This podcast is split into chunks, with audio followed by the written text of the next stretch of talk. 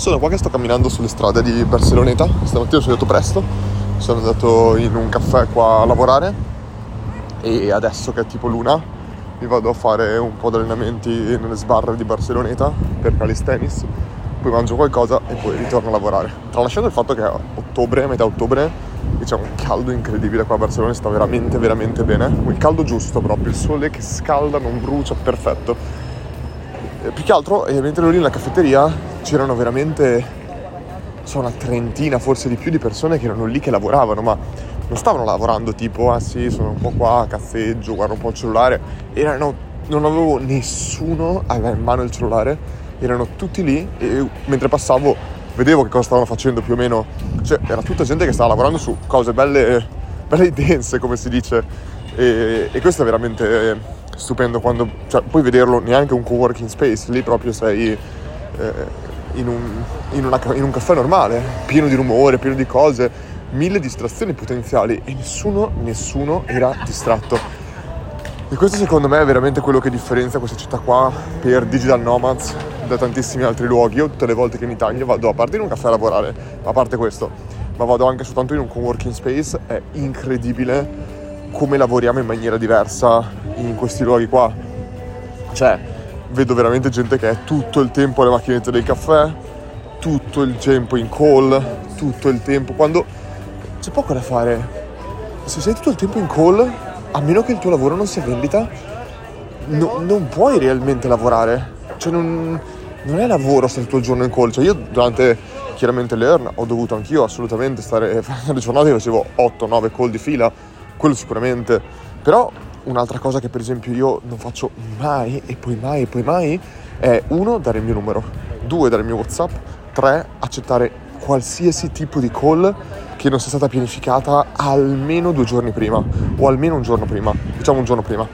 Però l'ho, l'ho accettata, uno, e due, è stata pianificata, quindi me la sono fatta mettere, io uso Calendly. Calendly è un tool che ti permette praticamente, si collega al tuo calendar eh, al tuo calendario e praticamente ti permette di mettere una finestra di tempo che può essere diversa ogni giorno, eccetera, eccetera, dove tu puoi accettare call di lunghezze variabili. Io ho sempre call di 30 minuti massimo, ma probabilmente le farò di 15 minuti da adesso in poi e eh, sono sempre fatte nella fascia di tempo dalle 2 di pomeriggio alle 4 di pomeriggio.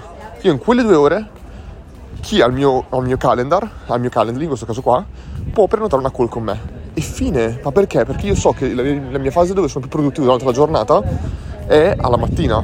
Quindi io la mattina devo essere totalmente libero di... Non vuol dire che non faccio call, io faccio call una alle 9, una alle 10 con il nostro team, ma sono call programmate e sono call eh, col team. Quindi io non mi faccio, cioè io so che questo qua è la mia routine e non mi faccio distrarre da altre cose esterne non prevedibili, non previste. Chiaro che ci sono emergenza di qualsiasi tipo, faccio la call, però io vedo veramente tantissime persone che lavorano tutto il giorno con ah, aspetta mi sta arrivando una call. Cosa ti sta arrivando una call? Ma da chi? Perché dovrebbe arrivarti una call? E lo so che un sacco di persone mi dicono, eh lo so, ma lavoro con i clienti, i clienti non capirebbero queste cose. Ma il cliente lo, lo puoi educare in questo senso qua e eh, semplicemente sanno che se vogliono fare una chiamata con te la programmano, ti dicono l'argomento su cui vogliono fare questa chiamata e fanno una chiamata. Ma io vedo veramente tante persone che ricevono chiamate, ah sì, volevo sapere come andava. Come andava? Cioè, e poi finiscono che la loro giornata eh, magari devono lavorare 10-12 ore al giorno e probabilmente l'equivalente di lavoro reale che fanno tra pause caffè e altre cose è di mezz'ora. Ecco, io invece in questo momento oltre ad aver lavorato già stamattina un bel po' di tempo, ora ho anche il tempo di farmi un'oretta dove vado a fare un po' di esercizio, un po' di... faccio anche una nuotata forse, ho il costume sotto adesso, vediamo se riesco a farla, e in generale andare a mangiare qualcosa. Mangiare a pranzo io tendenzialmente mangio veramente in 20 minuti massimo, perché è proprio una cosa che faccio un'insalata, mi faccio della roba tranquilla, non mi metto a cucinare, non mangio cose super pesanti, eccetera, eccetera. Però eh, cena invece posso dedicarci molto più tempo. E questa qua è una cosa molto importante. Anche l'altro giorno stavo parlando e c'era eh, un mio amico che mi diceva, eh, voi con l'ER lavorate tantissimo, le persone del tuo team quanto lavoreranno? 12 ore al giorno. Ma questo è assolutamente non vero. Cioè, oltre le 6 di pomeriggio, probabilmente ci saranno una o due persone che rimarranno collegate ma perché se la vogliono gestire loro così. Ci sono persone che si collegano alle 10, prendono anche una pausa in mezzo alla giornata di 2 o 3 ore e poi si ricollegano dopo. C'è persone che possono avere degli impegni e non sono collegate tutta la mattinata e poi si collegano dopo. Abbiamo degli obiettivi, ma ognuno è libero di gestirsi più o meno il tempo come vuole, a parte proprio quelle, quelle call che abbiamo, che, che noi come internamente come team, principalmente i team, hanno scelto di fare. Il team tech ha scelto di farsi la call alla mattina alle 9 l'altro team ha scelto di fare la call alle 10, ma sono call di 10 minuti dove ci aggiorniamo e basta, andiamo avanti. E non sono neanche obbligatorie, ci sono diverse persone che, che, non si collegano in queste call o si collegano dopo, se hanno voglia, eccetera, eccetera. Cioè, quindi non è veramente quanto lavori che fa veramente la differenza. Ci sono fasi del business in cui è imprescindibile dover lavorare tanto.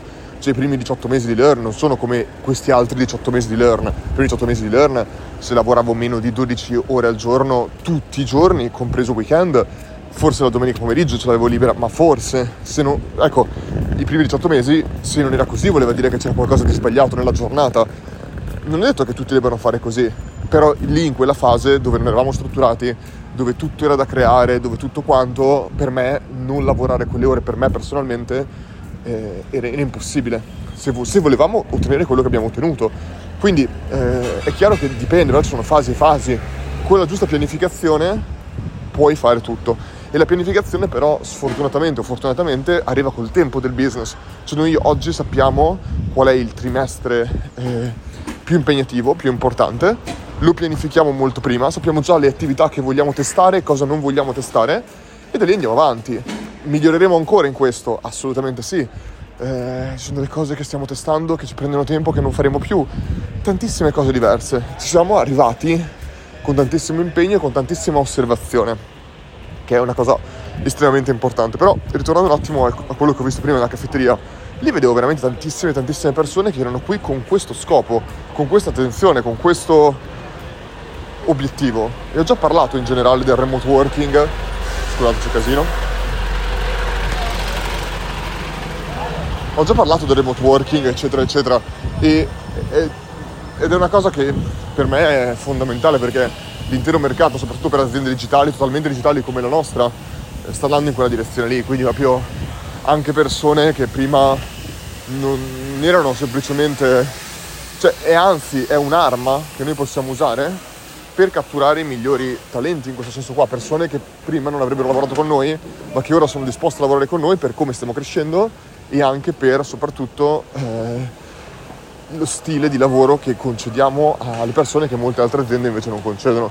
Quindi questa cosa qua secondo me è una cosa che tantissime aziende si dovranno adeguare o dovranno semplicemente scendere a patti, con, scendere a patti col fatto che certe persone non potranno avercele. Ma giusto che sia così, tu non vuoi avere tutti, vuoi avere eh, le, neanche i migliori, tu vuoi avere i migliori per le condizioni in cui ti trovi e per l'obiettivo che hai.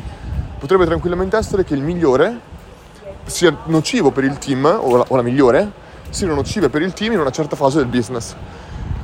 Quindi penso che sia veramente importante tenere in considerazione tutti questi fattori e, e poi, come dire, adattarsi alla situazione particolare e allo stile di vita che si vuole raggiungere soprattutto.